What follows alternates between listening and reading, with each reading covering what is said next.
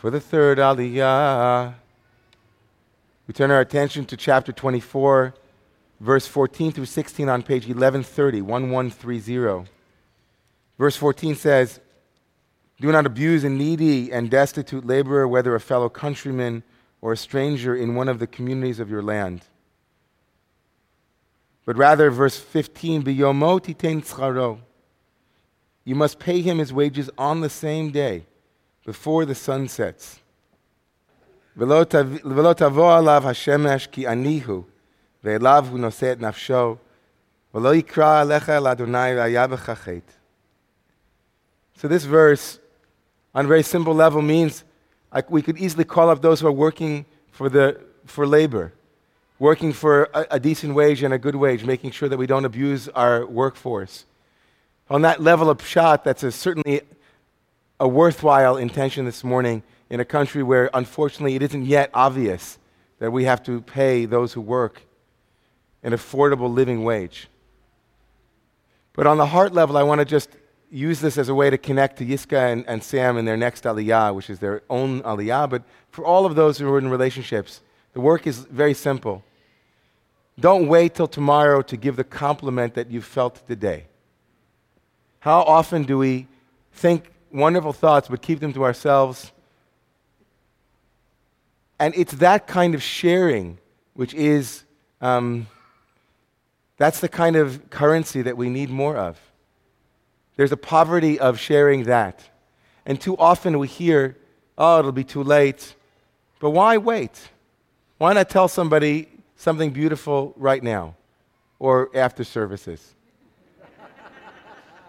why not share with them a compliment? I, I tell you something, sometimes I know, I know friends like this, and I say, and when people come to me, I say, what?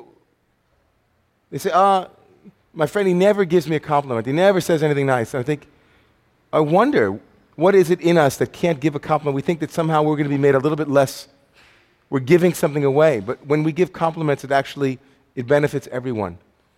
Giving somebody feedback, giving them a good word, that good word can last them years. How many of us in this shul right now, of all of the millions of words that we've heard in our life, can remember though that one, that one compliment that when we were 14, someone said something nice about our voice? Or something said, Oh, I love your eyes. You have such beautiful eyes. You have such a way about you. It's those things that change the world. We can do big things, but it's the little things that we do with love that change people's lives. So, this is the third aliyah. It's a blessing to be strengthened to do that kind of work every day, to till that, that field of someone's heart with the seeds of, of compliments and good words. So, Ya'amod. Ya'amod. Aliyah Shlishit.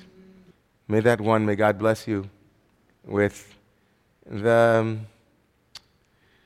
the softening around the heart and throat to allow those things that naturally bubble up in the heart to make their way out of the mouth. To give people compliments um, in a way that, just to be honest with you, it's not phony.